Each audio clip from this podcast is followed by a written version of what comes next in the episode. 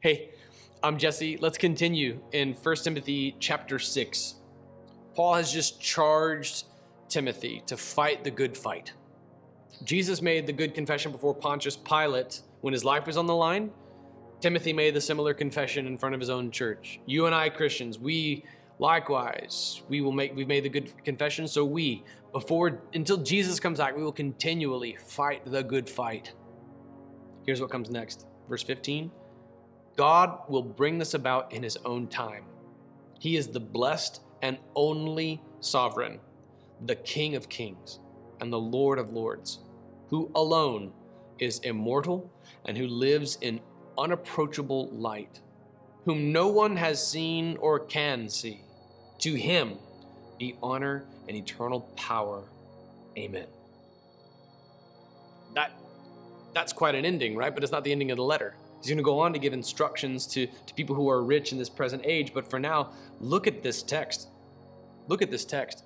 God will bring this about in his own time. What is he talking about? What is this that God will bring about? I believe it's about the return of Christ. Because he's just made this charge to Timothy to fight the good fight, take hold of eternal life, to keep this command without fault or failure until the appearing of our Lord Jesus Christ. That's verse 14. So now in verse 15, he says that God's going to bring this about in his own time. In his own time.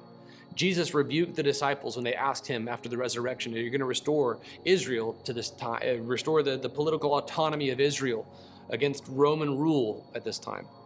And Jesus just corrected, Look, it's not for you to know the time or the hour that the Father has set in His own good timing. It, it, it's, it's God's will. It's not for you to know that stuff. It's God's time. God will return in His own good time. This is our policy at the Redemption Church. Anytime uh, somebody comes out with some sort of prediction, like, I know the time and the hour that Jesus is coming back, like, and honestly, I, am pretty sure that's not the time or the hour because you said that. By the way, God could come back at that time, but I'm likely to rule it out because you said that's the time or the hour. And no man knows the time or the hour. It's deliberate, it's by design on God's part. It forces us then to live in a state of the constantly possible imminence of the return of Christ. We must, we must repent from sin right away at all times. We must be about the mission of God all, all the time, constantly, right away, doing this work. God's going to bring it about. He's going to bring about in His own time because He's the blessed one.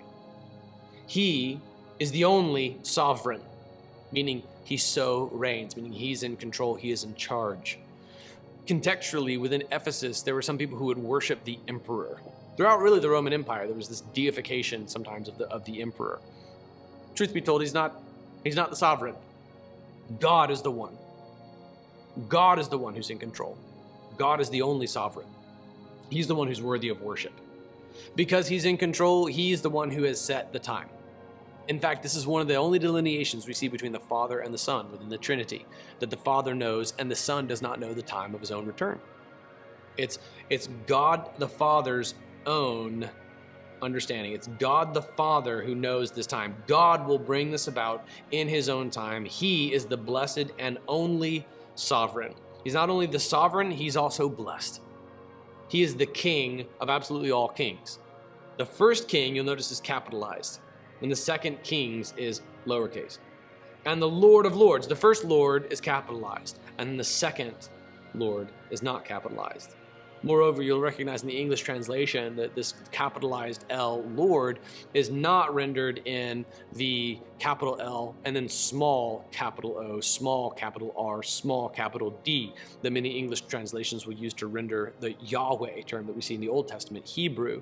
Here, it's the fact that he's in charge. It's not a rendering of Yahweh, it's comparing the Lord, capital L, to Lord's, lowercase l here in the earthly sense. The heavenly Lord versus earthly lords. He is the Lord over all the lords. He is the king over all the kings. All of the lords answer to him. All the kings kneel before his throne. He is the king of all the kings. He is the Lord of all the lords. And he alone is the immortal who lives in unapproachable light. We saw Moses' encounter with God on Mount Sinai. It was so blinding it made his face glow.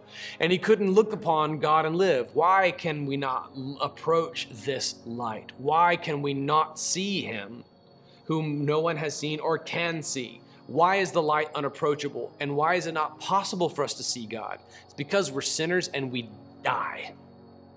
We would die if we beheld his holiness and his light. It is for our own protection that, like Moses on Mount Sinai, God puts his hand over it and veils himself from us.